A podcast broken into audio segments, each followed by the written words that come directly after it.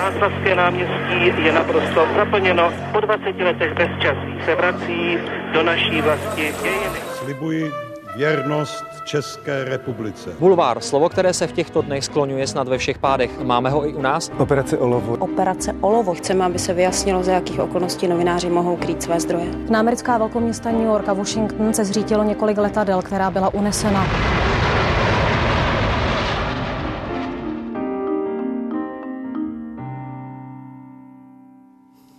Učil se kameníkem a knihkupcem, pracoval v dělnických profesích a s novinařinou začal v samizdatové reví.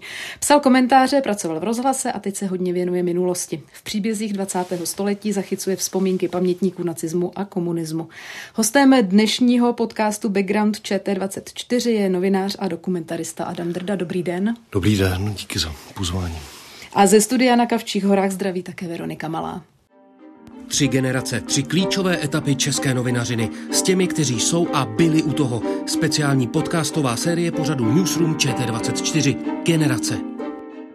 Nepřipomínají vám reportáže z dnešní Ukrajiny některé příběhy, které jste s Mikulášem Kroupou zachytili v příbězích 20. století?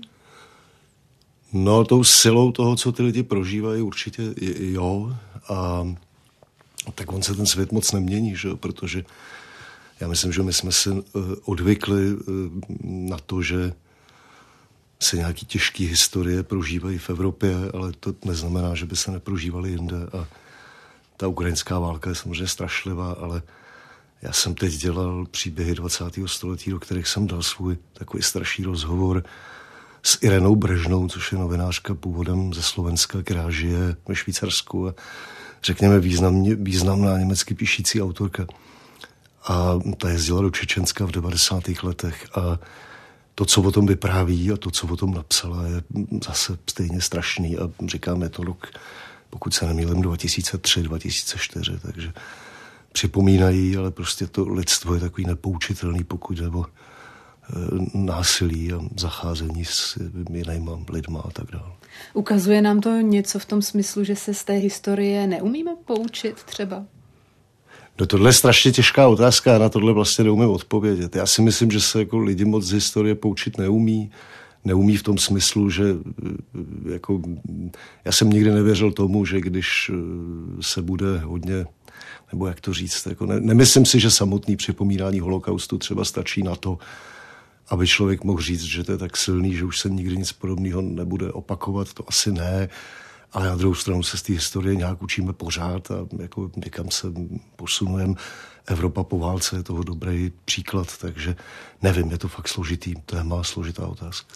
Jak eh, důležitá součást, ale do budoucna tyto příběhy budou z toho dokumentárního hlediska, když teď jsou zachyceny, zakotveny nějakým způsobem v té situaci pro ty, řekněme, budoucí generace. Vy teď myslíte to, co děláme my, ty příběhy 20. století? No teď myslím tu Ukrajinu, tu Ukrajinu. Hmm. No to bude úplně zásadní, protože protože je to válka, která, jako, jak se často říká, probíhá v, jaksi za situace, kdy je velmi dobře dokumentovaná už jenom tím, že to umožňuje to, že každý má mobilní telefon a, a prostě to, to, to vydávání svědectví nebo zachycování těch dějů je snadný, snadnější, než bylo dřív.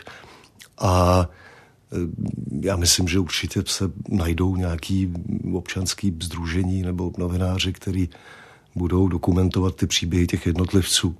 Mě právě vždycky zajímala ta, ten, ten, ten, ten, ten odraz těch věcí v jednotlivém lidském životě, o tom jsou vlastně ty příběhy 20. století a, a nepochybně to s těma lidma na Ukrajině eh, bude stejný, že budou novináři, kteří se tím budou zabývat. Jenom si myslím, že teď mají všichni z pochopitelných důvodů trochu jiný starosti.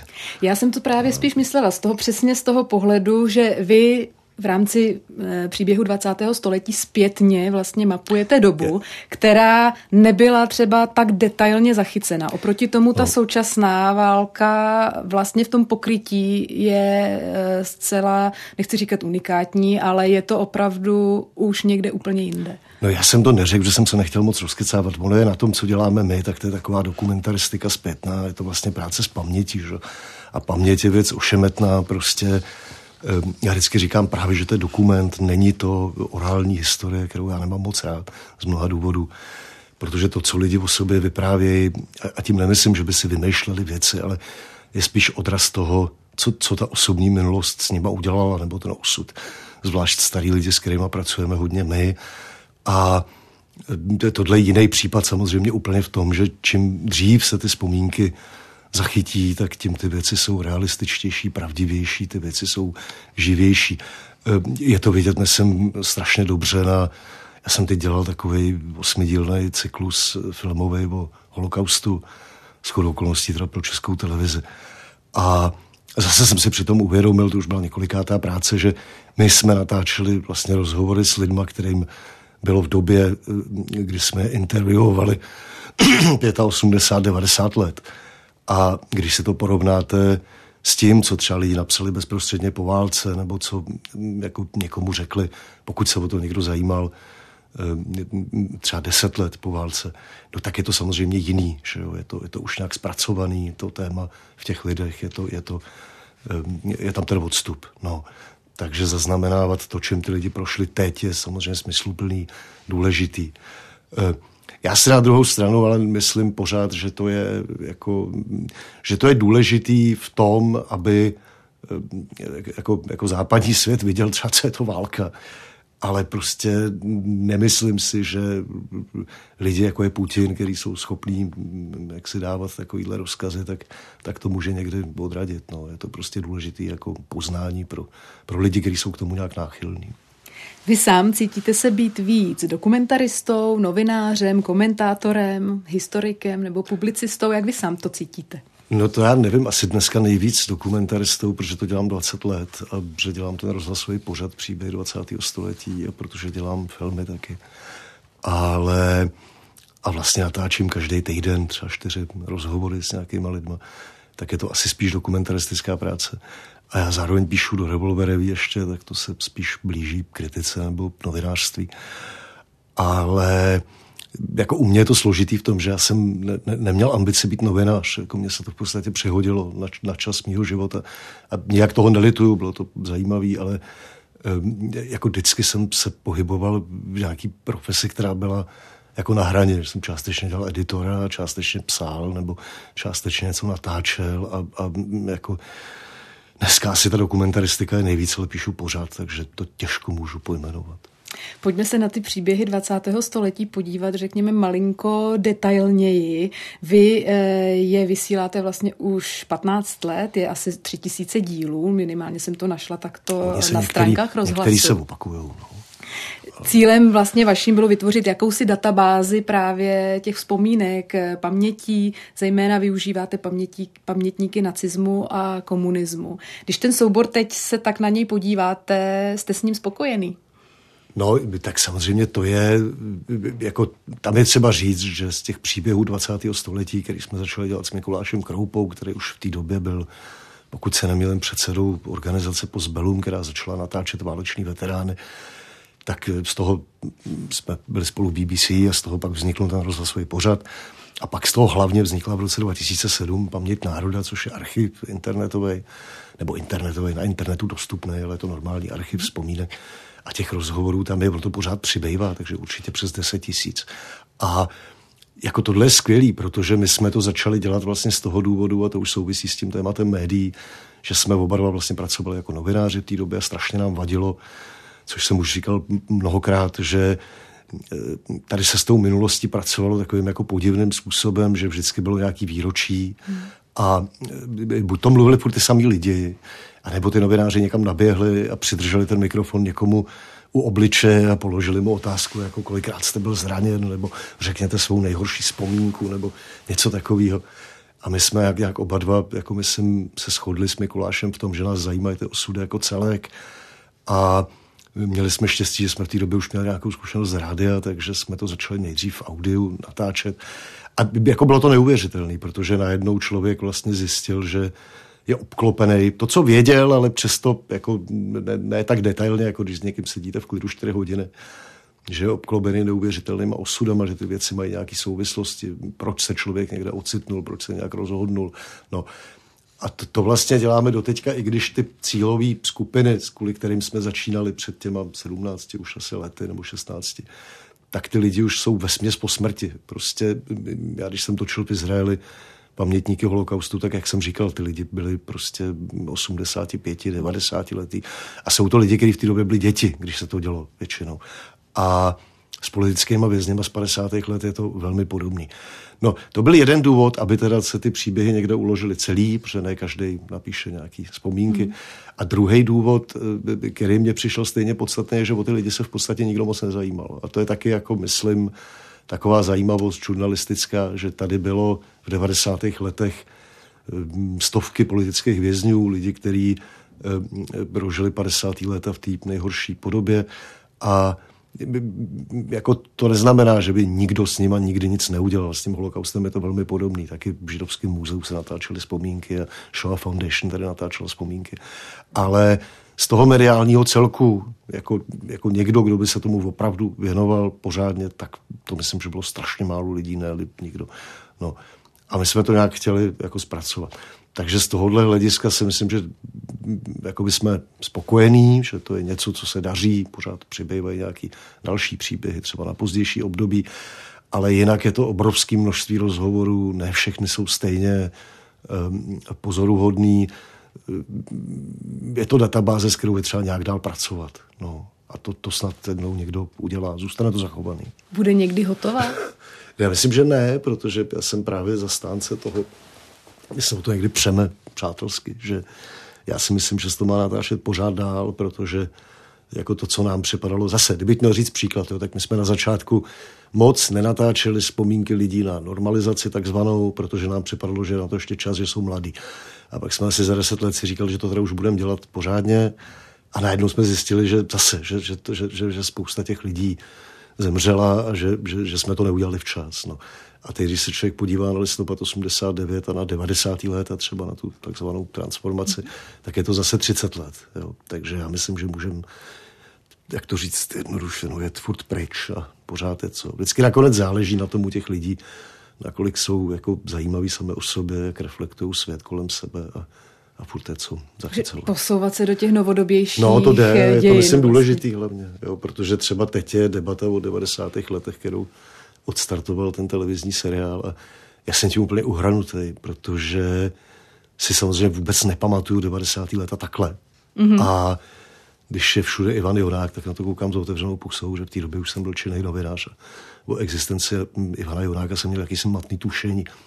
Ale z toho seriálu to vypadá, jako kdyby ty 90. léta byly já nevím, něco jako Rusko, že by se Jedno střílelo, velké podsvětí. že by se střílelo na ulicích a všude bylo podsvětí a to prostě není pravda. A, nebo já jsem takhle neprožil vůbec. A to je třeba jedna z věcí, kde jsem si říkal, že možná se k tomu ještě dostaneme, že spousta témat z těch 90. let by se taky měla zaznamenat. No to klidně můžete zmínit hned, co podle vás, nebo No, jak, co jsou 90. léta pro vás? Pro mě? No pro mě to bylo zaprvé ne- neuvěřitelné. Já jsem začínal pracovat vlastně v samizdatu jako takový výpomocný redaktor a pak jsem dělal v takový reví, která se, měla, která se jmenovala Střední Evropa, samizdatový, která pak začala vycházet oficiálně a jak jsem říkal, já jsem neměl moc ambice být novinář takového toho klasického typu, tohle mě bavilo, ale pak jsem z toho odešel nastoupil jsem do novin. No a pro mě ty 90. léta byly neuvěřitelně zajímavý tím, že najednou člověk jako směl dělat strašnou spoustu věcí, který předtím dělat nesměl. To je první věc.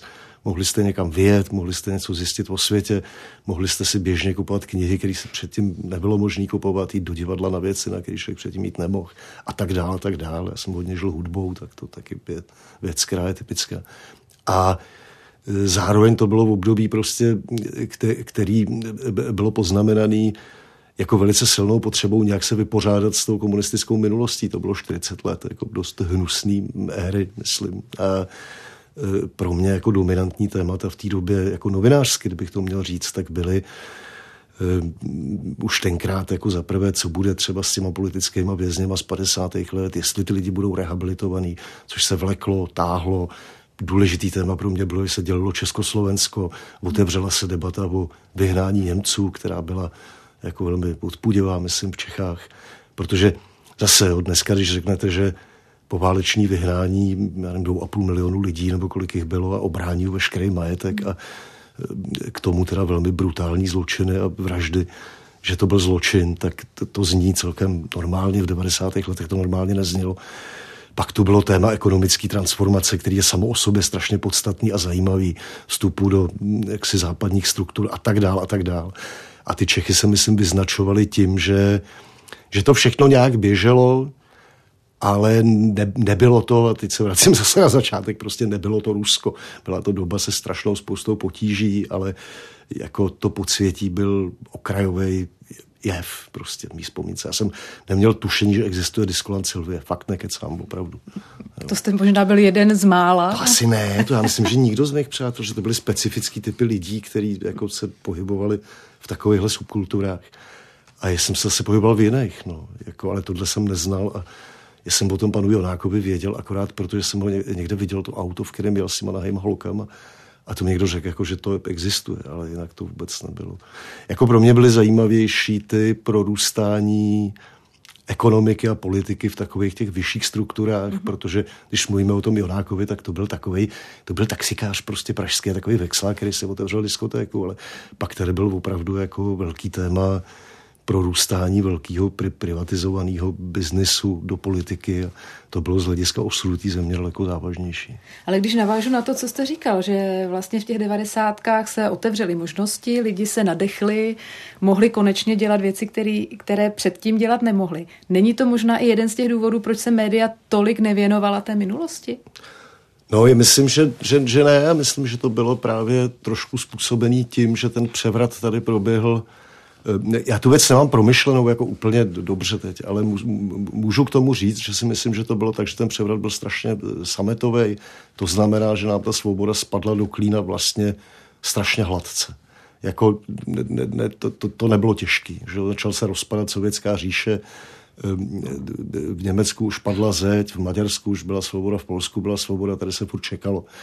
A, a my jsme to dostali, myslím, trošku jako nezaslouženě. No. A ne každý to neplatí vždycky vo všech, jsou samozřejmě výjimky. A, a, a, a čili nebyla moc velká, ne, nebylo tady moc velký půzení nebo potřeba se s tou minulostí nějakým způsobem vyrovnávat. A já tím vyrovnáním jako nemyslím, že měli být nějaký lidi za každou cenu zavřený a nemyslím tím, jako že by musel téct krev a takovýhle věci a někde vyset na lampách nějaký, to samozřejmě ne, ale myslím tím to, že se to aspoň mělo víc pojmenovávat a víc se tím... Kdybych měl dát příklad, hmm. tak jak dlouho trvala třeba očista justice od lidí, kteří v ní působili eh, za komunismu. Strašně dlouho. Do dneška to vlastně není úplně vyřešená věc a takových případů bylo strašně moc. A pak byla taky brzda z hora, že jo, což zase byly věci, které mě tehdy novinářsky zajímaly. Já jsem velmi ctil Václava Havla za spoustu věcí, ale pravda je, že prostě Václav Havel byl brzda zákazů komunistické strany, Václav Havel byl brzdou toho, aby se otevíraly archivy státní bezpečnosti, které se plně otevřely až v roce 2007. To je strašně pozdě po převratu.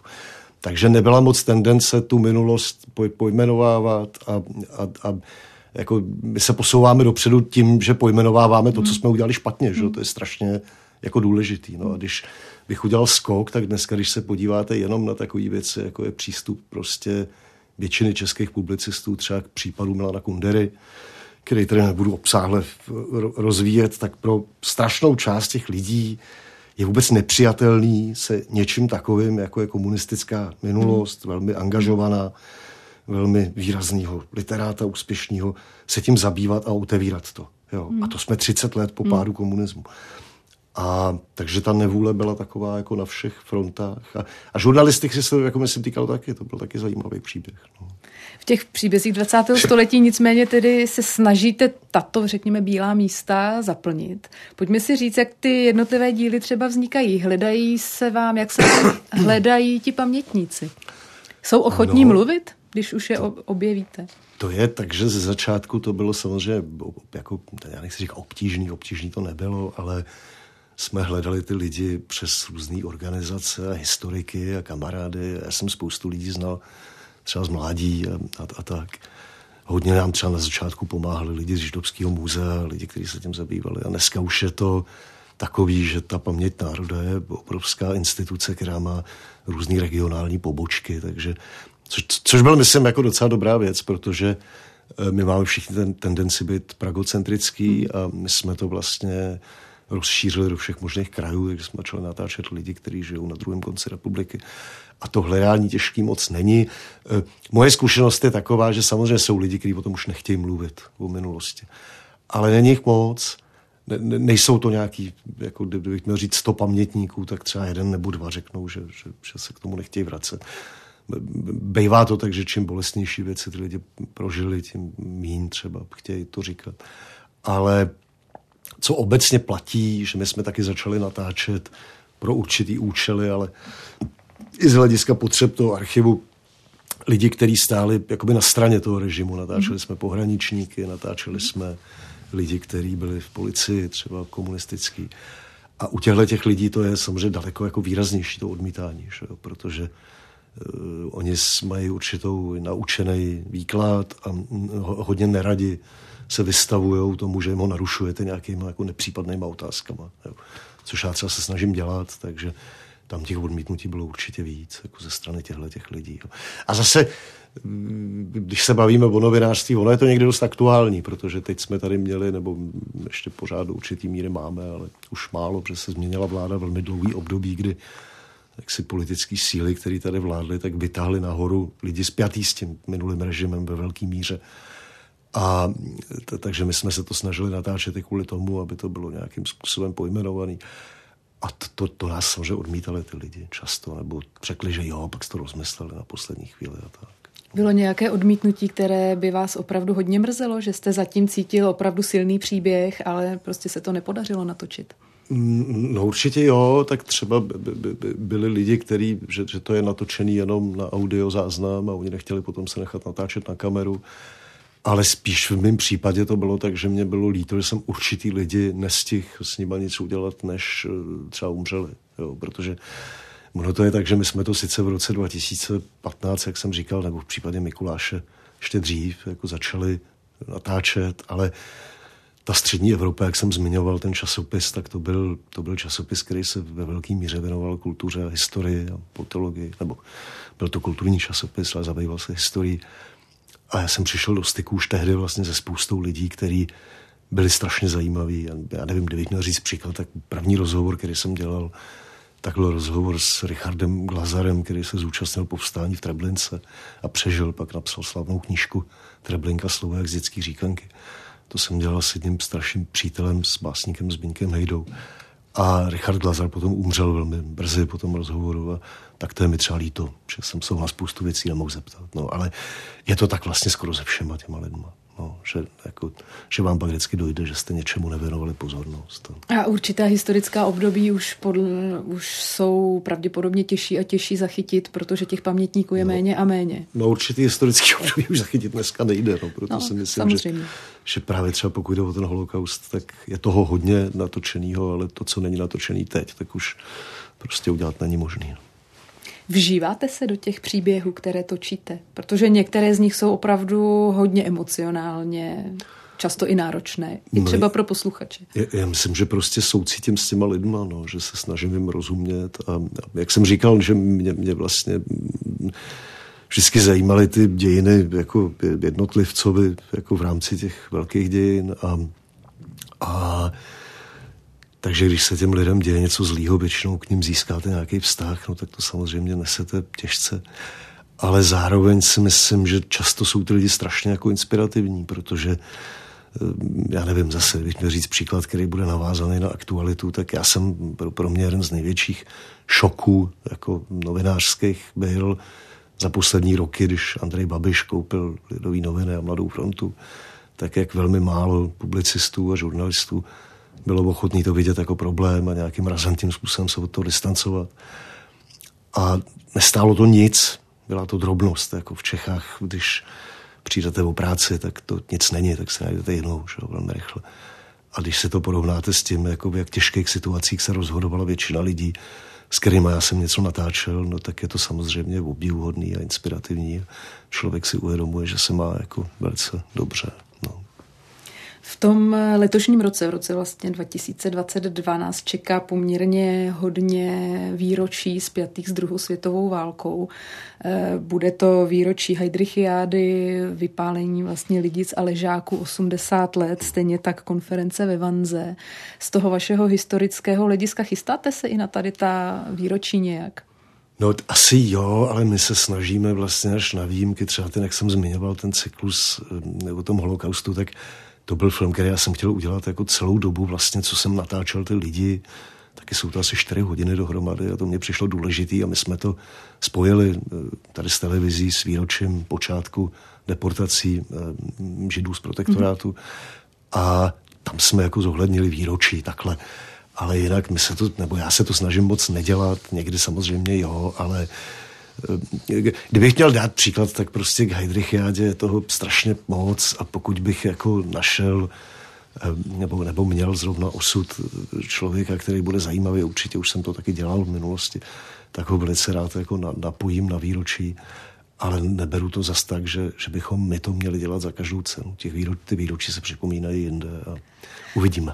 Nebude to potom ale to, co jste vlastně už říkal. Opět eh, pár pamětníků, redaktoři s mikrofony zeptají se, jak jste to tehdy prožívali, politici řeknou nějaké důležité projevy, položí se věnce. No to, tak my se samozřejmě snažíme, jako když je, když je nějaká opravdu jako velká událost, tak nějakým způsobem připomenout, ale na druhou stranu, jako to bychom to dělali pořád dokola každý rok, že jo? A, a, a je to jako prostě ty, ty, ty, ty os... ještě je tam taky zajímavá, zajímavá věc, že ty osudy, jak to tak ve střední Evropě bývá, tak oni se velmi těžko jako napojují na jedno nějaký výročí, že člověk, který se narodil v roce 1900, dejme tomu 29 nebo 1930, no tak prožil jako nástup nacismu, prožil, prožil eh, Hitlera, prožil nástup komunismu, předtím vyhnání Němců, pak prožil 68. rok, hmm. pak většinou ještě pád komunismu. Takže ono je to takový, že spíš jako je fascinující, jak se ty osudy různýma krkolomnýma způsobama jako motaly v těch dějinách. A to, Máte nicméně pocit, že by v rámci těch letošních 80. výročí mohla média přijít s něčím, co tady ještě nebylo? To jsem zaskočila, teda to fakt teď nevím. To, to Jestli se to dá říct. zpracovat no, vůbec, no, vždycky se dá přijít s něčím, co tady ještě nebylo a člověk se tím musí nějak soustředně zabývat. No, já myslím, že jako je, je, je, je z hlediska těch jednotlivých historií osobních to samozřejmě vždycky možný, ale myslím, že jako těžko na něco takového člověk přijde jen tak z hlavy. Spíš si myslím, že prostě já nevím, já když jsem dělal ten holokaust, že to pro mě byla taková jako nejvýznamnější věc v životě, tak, tak, tak jsem furt přicházel na něco, co ještě nebylo. Ale spíš tím, že jsem to pořád jako někde čet a zkoumal a mluvil s těma lidma a a to, co ještě nebylo, jako by, byly, byly ne věci, které by převraceli pohled na ten celek, ale spíš jako jednotlivý osud, který mě zaujal tím, že byl naprosto třeba výjimečný nebo tak. No. A jinak nevím, no, to, no, no, no, to asi se dá přijít s něčím, co ještě nebylo. Nevím, nevím. Ale zajímají vás každopádně spíš ty osudy těch běžných lidí, takových těch, eh, řekněme, ne těch eh, hybatelů těch dějin, ale ty, to, na které to pak dopadá vlastně. To, to, to se taky dá těžko říct, no, protože t, jako, že, tak ty, ty hybatelé dějin, ty skuteční jako velký hybatelé dějin, to už jsme samozřejmě natáčet nemohli. Ale jinak mě zajímali i lidi, kteří se nějakým způsobem na něčem jako podíleli jako velice aktivně. Že jo. Co jsou to ty hybatelé dějin? No ono to je těžký, jako jsou to, jsou to ty odbojáři nebo jsou to ty politici, je to, je to, je to složitý. Jo. Tak kdyby člověk to bral z hlediska, já nevím, eh, nějaký rezistence protikomunistický, no tak já si myslím, že lidi, kteří se tomu postavili, tak byli hybatelé těch dějin, protože měli pravdu, jako dokázali vystoupit ve spravedlivé věci třeba se to neprojevilo hned, ale ono se to dobrý chování vždycky někde projeví nakonec nějak. Jo. Ale mně se prostě, kdybych to měl nějak přiblížit, tak mě se na tom, mě na tom vždycky nejvíc zajímalo eh, jako Hanna Kralová, kterou mám strašně rád, taková polská reporterka slavná, tak vždycky říká, že jí zajímá vztah mezi člověkem a Bohem. A, a, a mě prostě zajímalo, co se v těch lidech děje a, a, a, a někdy jsou ty věci naprosto jako záhadný. Třeba tam je obrovský faktor štěstí v těch osudech. Někdy se stalo něco, co se nedá vysvětlit žádnou logikou, někde rozhodnutí, který se dá zpětně, eh, jak to říct, jako po, po, po, považovat za velice racionální a, a toho člověka někam vrhlo na celý zbytek života, tak se ve skutečnosti stalo, protože se s někým přátelil nebo měl někoho rád nebo něco takového, tak to mě na tom zajímá. No pak mě to zajímalo z hlediska jako, a zajímá do dneška zase zkusím říct příklad z hlediska komunistických dějin. Třeba já si myslím, že prostě ta komunistická propaganda, která tady působila 40 let, byla v mnoha ohledech strašně úspěšná. A například se jí podařilo nám vnutit, že všichni lidi, nebo naprostá většina lidí vítala únorový převrat v roce 48 a byli to přesvědčení komunisti. Tak to prosím není pravda. Prostě nic to nepotvrzuje, nedá se to ničím dovodit je to vlastně tradovaný komunistický výklad února. Nedá se ani tvrdit, že všichni sedláci podporovali, vůbec jako soukromí rolníci, dokonce, že ani všichni dělníci podporovali. Dokonce se nedá ani tvrdit to, co se říká zcela běžně, že intelektuální elita inklinovala ke komunismu. Jaká? Že jo? To je strašně těžký téma. Některá jo, některá ne.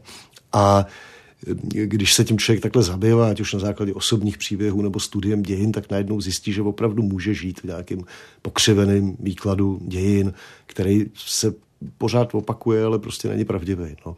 A to je, to je stejný jako ze spoustou jiných historických eh, událostí nebo období nebo chování lidí. Jo. Když jsme zmínili tu takzvanou normalizaci, taky se jako začalo se tradovat nebo, nebo nějakým způsobem předávat obraz, že člověk mohl být buď dizident, nebo byl kolaborant. Ne, ne, není to tak, že jo? je to velmi složitý téma, ta společnost byla strašně vrstevnatá, tady jsou ty individuální příběhy neobyčejně důležitý, protože najednou zjistíte, že máte obrovský spousty lidí, který eh, projevovali nějakou rezistenci vůči tomu komunistickému aparátu a tomu takzvanému režimu v běžném životě a jenom se nechtěli stát dizidentama, nechtěli být chartisti třeba. A takových lidí jsou jako stovky, já bych řekl, že jich byl tisíce. Jo. A ještě poslední příklad tedy k tomu, třeba pro mě bylo fascinující, už byl bohužel po smrti, ale já jsem se třeba zabýval případem Augustina Navrátila, což byl takový katolický aktivista z Lutopece na Moravě a, a, a Augustin Navrátil prostě e, byl autorem a takovým hlavním prosazovatelem petice která se jmenovala Moravská výzva a té petice eh, za svobodu víry z roku asi 87, jestli se nemýlím.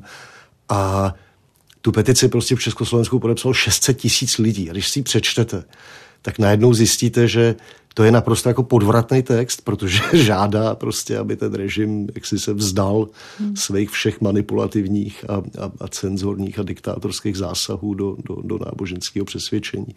A to znamená i jako užívání té víry a svobody projevu a já nevím všeho. A, a těch 600 tisíc lidí jako, jako to stálo za to, jako nějaký riziko podepsat to, jo, prostě šířit to tak, tak, tak na tohle člověk naráží. No. Já to dávám jenom takový vyhrocený mm-hmm. příklady, ale vlastně se to děje jako pořád. No. Vy jste to částečně zmínil, že vlastně s Mikulášem Kroupou, se kterým eh, na příbězích 20. století pracujete, jste se setkali v české redakci BBC. Pojďme si o té redakci něco málo říct víc, protože svým způsobem to byl malinko takový úkaz na české mediální scéně malá redakce, ale se silnými osobnostmi, vychovala celou řadu velmi dobrých novinářů, kteří jsou činí dodnes. Vlastně můžeme zmínit Lenku Kabrhelovou, ta byla z této redakce, Martin Řezníček, Václav Moravec například. No, no tam Jak byste se dostal do té redakce? No to já bych to musel zase říct jako od začátku, to je strašně těžko. já jsem prostě byl, byl v 90. letech, eh, asi v roce 94 jsem nastoupil do novin, který jsem měl Český deník a to bylo jako neobyčejně zajímavá zkušenost, protože dneska se, jako když mluvíme o té svobodě 90. let nebo určitých třeba mediálních jako manipulacích eh, současné doby, tak tehdy ten, ten český tisk, já jsem znal hlavně tisk, byl, se vyznačoval tím, že jako nebyl úplně svobodný a úplně pluralitní. Prostě tady byla od roku, dejme tomu, 92 do roku asi 97 dominantní jako občanská demokratická strana, která měla velmi silný vliv v médiích a jako ty české noviny se dost často vyznačují tím, že jsou taky jako formálně svobodní a ve skutečnosti moc nejsou. A a ten český deník to byly takový jako trošku bláznivý noviny eh, vydavatele Josefa Koudláčka, který byl zajímavý tím, že byl trošku, myslím, cvok, ale v dobrém slova smyslu, ale utopil tam strašný spousty svých vlastních peněz a a ty noviny byly svobodný prostě. A, a, a takže my jsme se tam sešli v té době s Petruškou Šustrovou a s, s Petrem Placákem a s Drauslavou Janderovou a s nějakýma lidma z Dizentu vlastně ještě. A pro mě jako ta zkušenost těch novin byla zajímavá, že tam jsem zašel psát komentáře vlastně politický a, a najednou jako člověk mohl být kritický svobodně k věcem kolem sebe, no, což bylo fajn.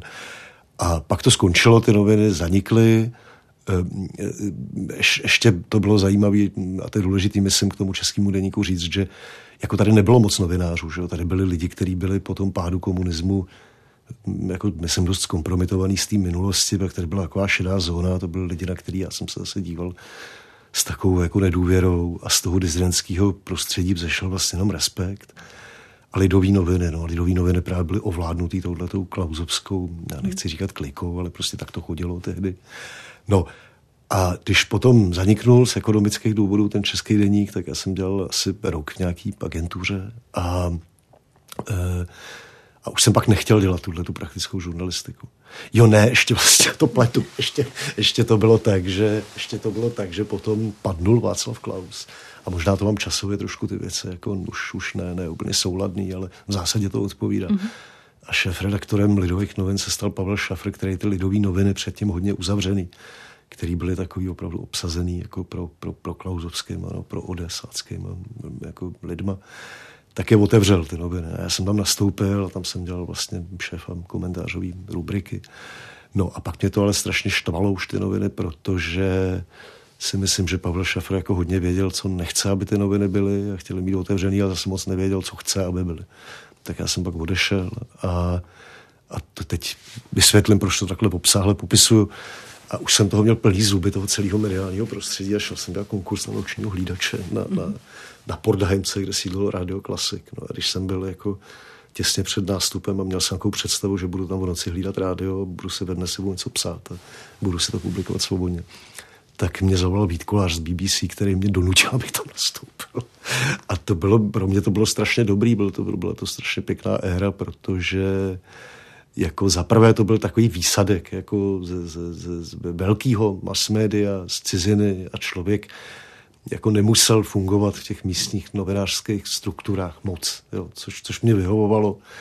A e, za druhý, ta instituce, kterou tady není třeba představovat, která má prostě obrovskou tradici a obrovský pravidla, tak měla neobyčejně dobrou vlastnost, že ona si dokázala lidi jako přizpůsobovat obrazu svýmu v tom dobrém. Jo, někde si myslím, že se stává, že lidi začnou s žurnalistikou jako mladí a pak se dostanou do nějaký instituce a ona zkazí.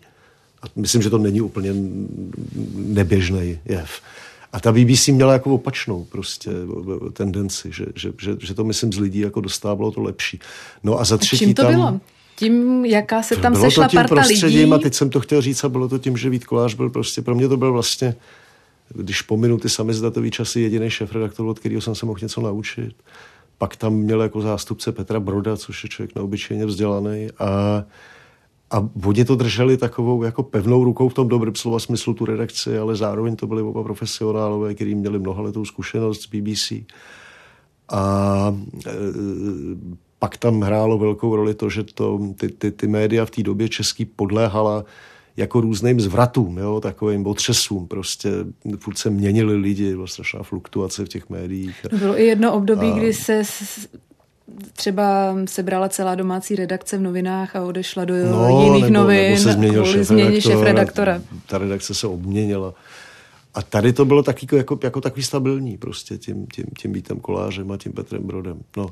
Bylo to jenom jíma jako osobnost má v tom eh, managementu, nebo tam trošku byl cítit i ten Londýn někde v pozadí? By, bylo to tam cítit velice, no tak protože to bylo samozřejmě součást jako britský BBC no, World Service a, a ta, ta česká redakce Byly tam, byly tam jako kritéria, kterých se drží všechny stanice BBC, jako myslím etický kritéria nebo kritéria přístupu k té práci.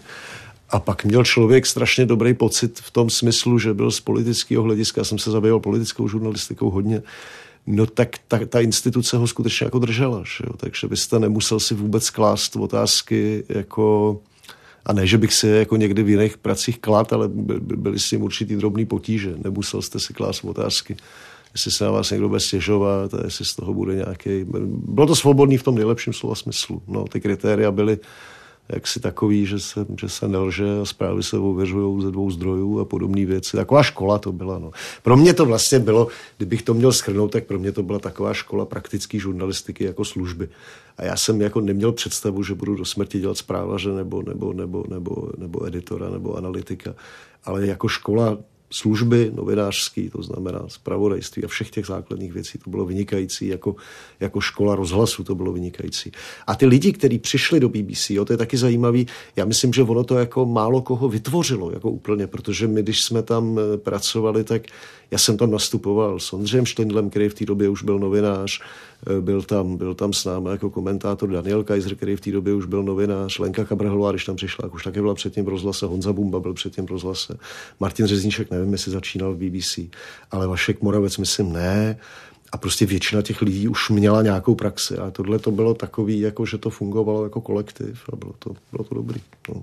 Co všechno ten Londýn vám, eh, jakoby říkal, podle nich, podle jejich guidelines, čeho jste se třeba měli no, držet? Já úplně nevím, protože my jsme to, já jsem to měl zprostředkovaný jako přes ty, přes ty šéfy té stanice a e, ještě na rozdíl od kolegů, já jsem byl jako v Čechách furt, protože já jsem měl malé děti v té době a nechtěl jsem, navíc jsem se učil teprve anglicky, když jsem tam nastupoval a nechtěl jsem tam jako e, přesídlit do, do, do, do Anglie, ani jsem se toho bál. A, e, takže já jsem to měl takový jako tady přes české věci ale většina mých kolegů byla prostě na několik měsíců až let jako v Anglii, že jo, tak to samozřejmě člověka taky posunulo. A zase je třeba to vidět v kontextu té doby, jo, tehdy, myslím si, nebylo úplně běžný uh, získat jednoduše stipendium nebo pobyt v nějaký jako zahraniční zkušený redakci, takže tohle byla příležitost jako si, si, si najednou osvojit něco jiného, jako vyjet tady z té malé, ne moc významné země někam jinam a to myslím pro mě jako spolupracovníky bylo strašně důležitý.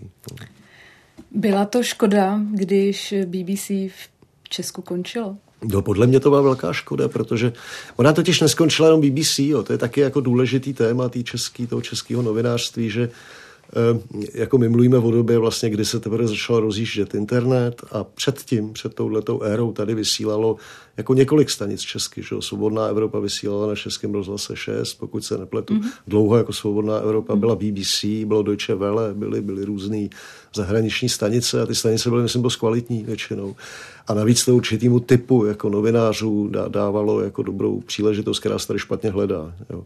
A tohle to všechno vlastně zaniklo ve velmi jako podobné době, nebo, nebo je tam rozmezí několika let, ale prostě skončilo to. A BBC skončila s tou představou, která je z mýho pohledu úplně pochopitelná, myslím Czech Section, že Eh, za prvé by, by, by, bylo po 11. září a bylo důležitý dění v arabském světě a za druhý, že my jsme v roce 2005, kdy to skončilo, myslím pět, teda nevím jestli pět, myslím, že, to myslím že 2005.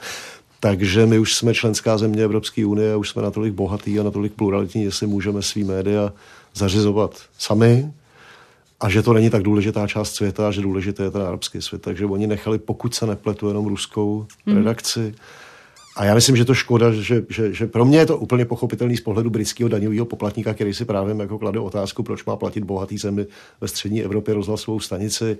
Na druhou stranu velice brzy potom přišla doba od toho roku 2013 s nástupem Andreje Babiše, kdy by takováhle stanice byla neobyčejně potřebná. Byla to strašná škoda, že tady nebyla.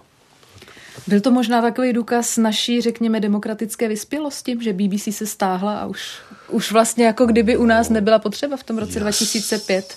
Že oni myslím, to tak vnímali. To je, no, no, no, ono je to těžký, protože tyhle ty, já myslím, že vlastně nejlepší éra té české žurnalistiky jako je, je, je, jsou ty léta, řekněme 2000 až 2010. Jo kdy to vypadalo, že se to přece jenom jako To bylo i léta nějakým... investigativně velice bohatá. No a vypadalo to, že se, ty, že se to konsoliduje, a ještě si taky myslím, nechci teď plácat z hlavy, že tady bylo dost důležitý, že ty tištěný média vlastnili jako vydavatelský domy. Že jo? Ještě to bylo předtím, než to hmm. začali nakupovat různý lidi pro svý jako asi zájmy většinou.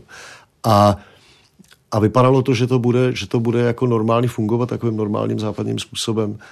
A čili jako v tomhle směru možná jo, možná ta, ta jejich úvaha byla jako správná, ale já si spíš myslím, že to, že, že, že, že to bylo daný prostě tehdejším přesvědčením, že v členský zemi Evropské unie je to natolik jako jistota, že nemůže dojít k nějakému zvratu, že teď jsou jiný priority. A, a, a popravdě, když se vrátíme zpátky do té doby, tak tak skutečně to vypadalo, že jako dominantním tématem bude a taky, taky bylo dlouho, jako bude islamismus a, a, a jako hnutí v arabském nebo v muslimském světě. No. Po tom odchodu nebo BBC vlastně z českého mediálního prostředí, vy už jste se věnoval vlastně hlavně práci v českém rozhlase, o které jsme No, já jsem nastoupil do rozhlasu 2005 a já jsem tam dělal vlastně ještě furt komentátora editora komentářové rubriky. Tehdy se to jmenovalo Rádio Česko mm-hmm. a potom právě sloučením Rádia Česko a Český Českého rozhlas rozhlasu 6 vznikl Rozhlas Plus. A No a dělal jsem tyhle, ty, tyhle ty věci, ty komentáře, ale to, to bylo takový už jako čtvrtý úvazek nebo půl úvazek a už jsme dělali naplno ty příběhy 20. století, který se vysílají vlastně každých 14 dní nebo každý týden, ale střídáme se s kolegou. Čili ono je to dost práce. No. A já jsem potom z rozhlasu ne odešel, ale to je taková kuriozní příhoda. Já jsem napsal takový článek, když byla první volba Prezidentská volba, ano. A, a, a, a na, na mě nějaký člověk, nějaký, jak se jmenoval, Štěpán Kutrba, ano. na mě podal ano. stížnost, to byl z toho takový skandál, protože já jsem tam napsal v podstatě, když to zjednoduším, že eh, že volit Miloše Zemana není dobrý a že ještě naděje, že by se mohl stát prezidentem Karel Schwarzenberg, což nebyl výraz jako mý příchylnosti nadměrný k jednomu kandidátovi, ale spíš jsem si myslím, jako myslím, že člověk tušil, co, co, co nastane, prostě pokud se Miloš Zeman stane prezidentem, a pak to taky nastalo. No a tehdy se to vyřešilo takovým šalamounským způsobem, že ona zrovna končila ta stanice celá, takže oni mě z toho rozhlasu jakoby ne, ne vyhodili, to nemůžu mm-hmm. říct, ale ale už jsem vlastně nebyl oslovený jako komentátor k další spolupráce. No, což mě jako nějak dramaticky nevadilo, ale bylo takový... Ale i po té, co se to řešilo takhle na té radě a mám pocit, že ten komentář byl stažen i z internetového no, no, no, vysílání no, no, a z webu no, ten no, přepis. No, no. Jako mrzelo vás to vlastně? To... No mě mrzelo spíš chování určitých lidí, protože tak. jsem to bral tak, že Samozřejmě se můžeme do nekonečna bavit o tom, že ten text mohl být napsaný v nějakém ohledu jinak a nebyl nijak zvlášť dobrý. Jo. To, je, to je prostě já nevím, vy to možná znáte, ale když pracujete v rychlém médiu, jako je rozhlas nebo televize, no tak se vám nepovede úplně mhm. všechno mm-hmm. jako úplně bezvadně a tím myslím, já nevím, jazykově, nebo ty věci jsou rychlí, že? zvlášť, že se týkají voleb nebo něčeho takového.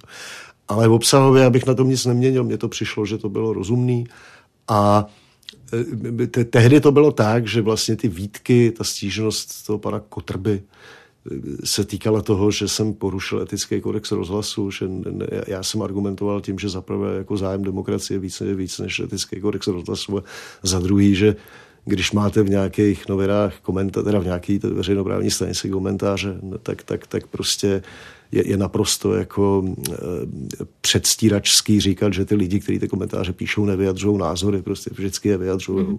Můžou se tvářit no více nebo méně a nebyl by to komentář. No. A pak se to nějakým způsobem jako takhle zametlo pod koberec. A mě na to mrzelo to vlastně tenkrát, že jako bylo pár lidí, kteří se mě zastali v té věci. Třeba Honza Bednář, potom byl později byl radní v české televize a tehdy byl novinář, myslím, mm. normální. Ale většina těch lidí, jako kdyby jim vůbec nedocházelo, že to je nějaký problém a že, že prostě... Že tohle to je novinářský dilema, jo? Jako když se řítí něco, co je malér, tak je strašně pěkný říkat, že nesmíte dělat takzvaně aktivistickou žurnalistiku, ale prostě když, když, když, když se ta země bude řídit jako do průšvihu a vy to budete tušit, no hmm. tak, tak jste občan jako každý jiný a těžko se to odlišuje, jo. je to prostě jako je, to, je to nějaký zájem celku, který musíte zohlednit. No. Jestli se nepletu, tak to, to bylo v roce 2013, no, no, myslím. myslím. Ano, to byla ta prezidentská volba.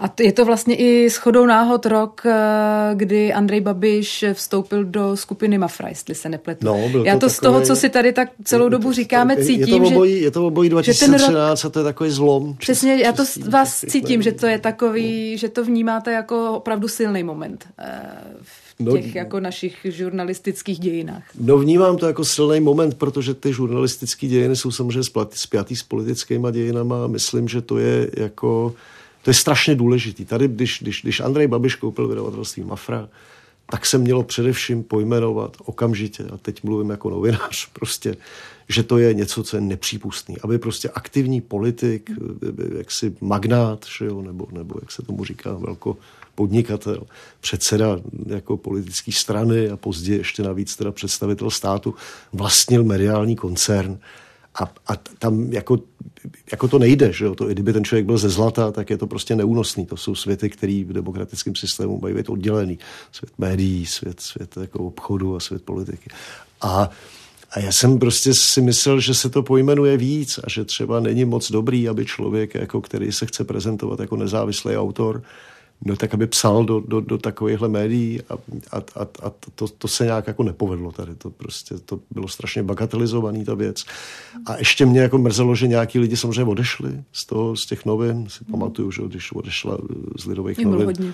část těch lidí, kteří pak třeba mm. založili Echo, ale tak jako potichu, oni to moc nepojmenovali. Jediný, kdo to myslím pojmenoval naplno, byl Tomáš Němeček, který odešel hned jako první. A to byla jedna věc, která mi na tom strašně vadila.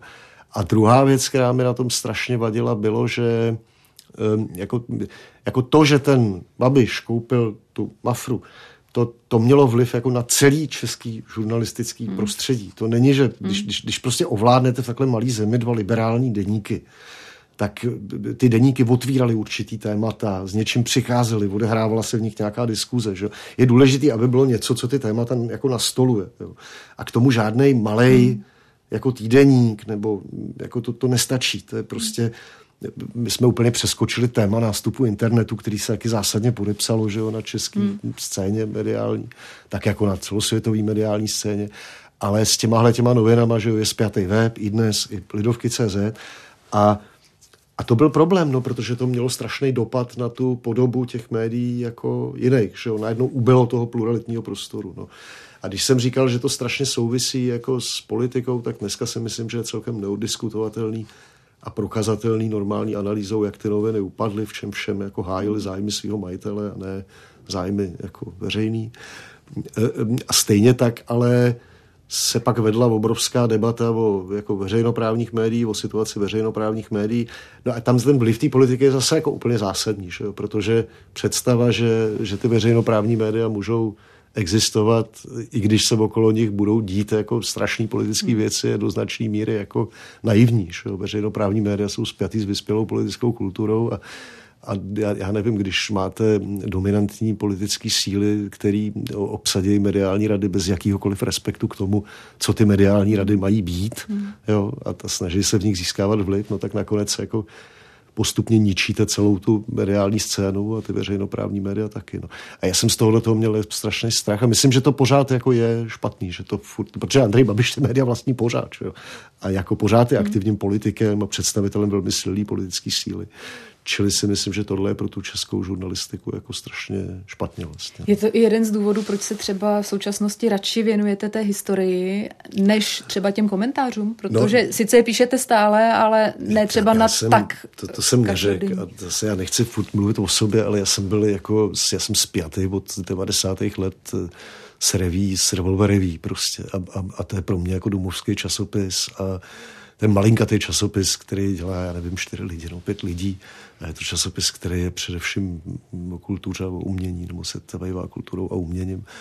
Ale já píšu tam, protože to je úplně svobodný a protože jsem cítím dobře a mám takovou jako dohodu, nebo máme jako revolvery s, s, se serverem Hlídací pes, který dělá mm. zase Robert Břešťan a jeho, to je jaký kolega z BBC vlastně a další lidi. Mm-hmm. Tak eh, že když napíšu něco občas, co, co, co, co je jako o politice, nebo je to důležité, jako oni to přeberou.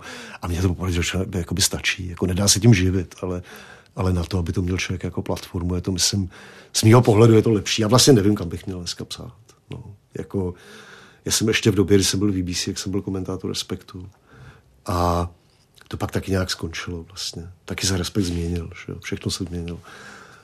A tohle je, myslím, vlastně z mýho pohledu jako dobrý, že se živím něčím jiným a, a, a takhle můžu psát věci, které chci. No. Já když se ještě vrátím k tomu časopisu Střední Evropa. No. Vy jste do něho začal psát strašně mladý.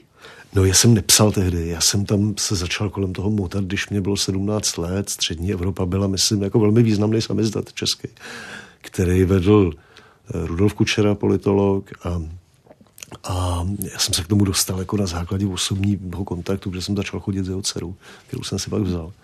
A ale byli tam neuvěřitelní lidi v té době a byl to, byl to, ten, ten samizdat, to byla strašná práce. Jo. A ono, já, já, si, já si myslím, že právě ty samizdatové kořeny jsou jako důležitý pro žurnalistiku, protože tady v tom obzduší té přestavby, kdy, kdy žádný tady nebyly jako nic svobodného, tu neexistovalo oficiálně.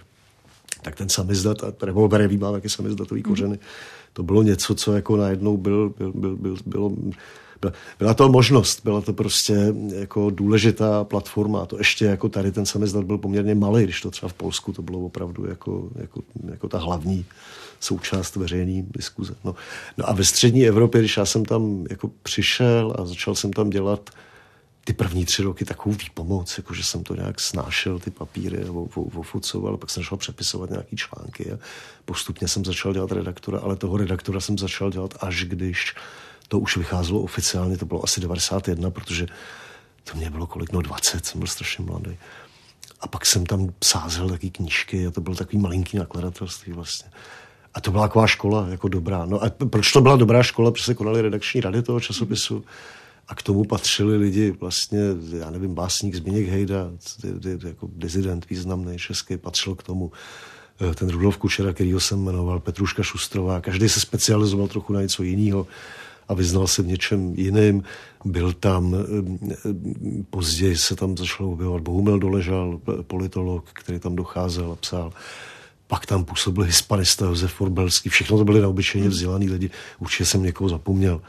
A to bylo takový strašně podnětný a jako, já jsem vlastně strašně dlouho jako překonával ostych, abych něco psal. Až pak někdy v roce asi 94 mě, myslím, vyšel první článek, to bylo pozdě. Vzpomněl byste si na ně ještě, co to bylo? Jo, můj, já myslím, že první text, který by vyšel, tak se týkal tak se týkal, to byla nějaká obrana mýho současného kamaráda, tehdy jsme se neznali literárního vědce a kritika Michala Špirita, který ho někde někdo napadl za nějakou recenzi. Já jsem na to napsal repliku a vyšlo to v Reflexu, což mi dneska připadlo kuriozní. No, a pak jsem vlastně začal psát až jako v tom českém denníku, myslím. No. A posléze v Lidových novinách, ale to už jste zase dělal komentátora. No v Lidových novinách to už jsem byl. V mladém věku to... není no, zas no, tak, možná v té době to je celkem obvyklá no, věc, ale to, v dnešní no, době už ti komentátoři jsou spíš... A, ale já zase nevím, ono se to dneska říká, jako, že to bylo takový jednoduchý. Bylo samozřejmě, protože ty novináři nebyli ale, ale, a lidí, kteří... Oni vás tu žurnalistiku jako stejně vás to, vás to nikdo nikde nenaučí. Že? To prostě člověk to buď nějak má, má jako, že tím je posedlej, anebo ne. Já jsem měl tu školu té střední Evropy, což nebylo banální, to bylo, že já jsem tam prodělal opravdu takovou tu celou cestu, že se naučíte jako sázet a vyrábět ten časopis a naučíte se tam česky, což jsem taky jako ze školy moc neuměl a, a spoustu věcí. A to bylo dobrý, to byla taková praxe.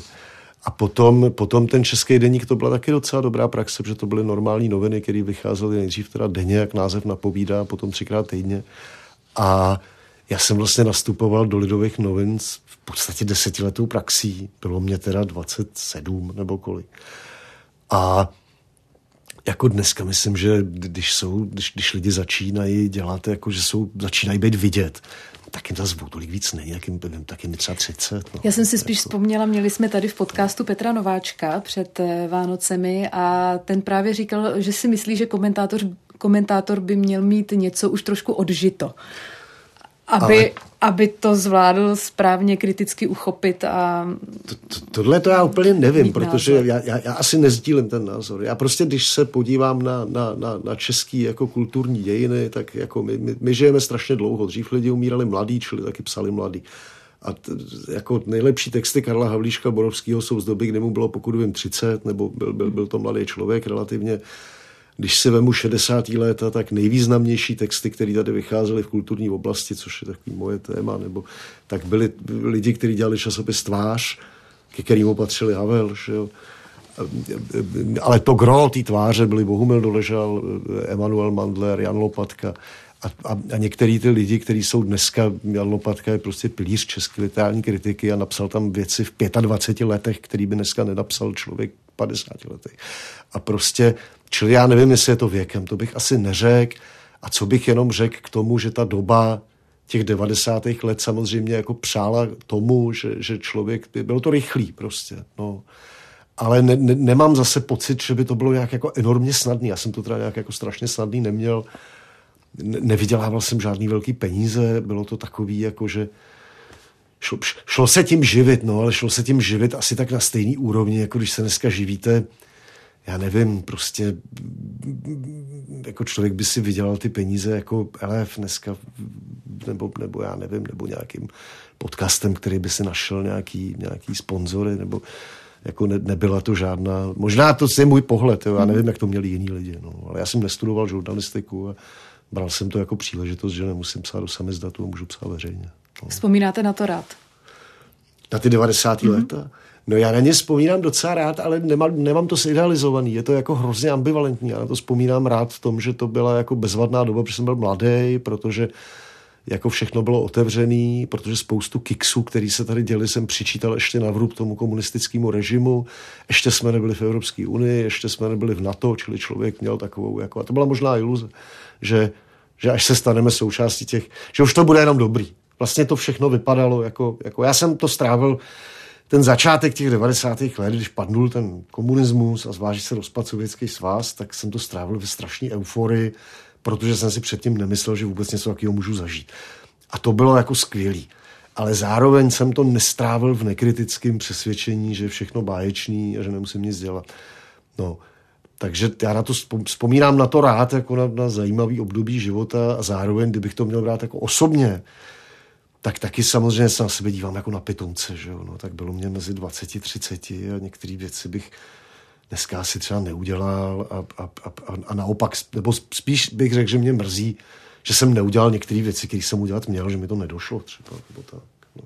Ale tak to asi člověk nemůže takto brát, jako no, no tak vždycky se něco takového najde. Sebehodnocení. No ale že, že by to bylo jako, že, že by to bylo, ať, ať už jako hrůzný vzpomínky nebo idealistický vzpomínky, to ne. No naopak z toho, co vy jste říkal, tak to na mě působilo spíš jako hezky. Ne, jako, že to jsou hezký No byla vzpomínky. to zajímavá doba, no, rozhodně, v mnoha věcech. A byla taky zajímavá doba v tom, že ještě jako lidi, který, jo, jo to je, Ono by se o tom dalo mluvit strašně dlouho, já to nechci úplně protahovat, ale prostě třeba ty 90. léta pro mě byly zajímavý, protože určitou podobu veřejné diskuze ještě určovali lidi, který měli starý vzdělání, který byli, který byli nějakým způsobem spjatý se starým světem. Jo? A když jsme mluvili o těch příbězích, to je možná zajímavý říct na závěr. Pro mě ty pamětníci, takzvaný, nebo ty starý lidi, jsou neobyčejně zajímaví, že já si myslím, že my dneska žijeme v takových kulisách a, a prostě jako jako nemáme s těma lidma minulejma toho moc společného, jsme úplně jiný. A jako, ať už složením společnosti, tak vzděláním, zájmama. Jo. A tyhle ty lidi, jako, jako ty starý, jsou taková spojnice prostě se světem, který, který mě je vlastně blízký strašně. A, a ty 90. léta to ještě byla doba, kdy tyhle lidi zasahovali do podoby veřejné diskuze v různých oblastech, v různých oborech, protože byli při síle, byli naživu. Jo. A, a proto na to vzpomínám rád. Jo, byla to doba, kdy prostě určitý historici nebo spisovatele nebo, nebo básníci se prostě vyjadřovali k věcem, no, bylo to prýma. No. A já to trošku postrádám. Jo. A poslední taková poznámka, co já třeba postrádám na českých médiích a v čem mi to vadí, i když jsme nezohlednili vůbec třeba internet a třeba to, jak se změnila podoba redakční práce, tak, eh, tak já jsem ještě, ještě v první polovině 90. let měl člověk jako třeba představu, že eh, významnou součástí mediálního života bude kultura. A to už pak vlastně jenom upadalo a, a, a, a, a pro mě je tohle období, na který vzpomínám rád. No. To říká novinář a dokumentarista Adam Drda. Já moc děkuji za to, že jste k nám přišel. Já, já moc děkuji za pozvání a omlouvám se, že jsem mluvil příliš dlouze. Děkuji. Vy si nás můžete samozřejmě naladit na sociálních sítích, na YouTube nebo v podcastových aplikacích a s dalším hostem budeme připraveni zase za týden. Od mikrofonu se loučí Veronika Malá.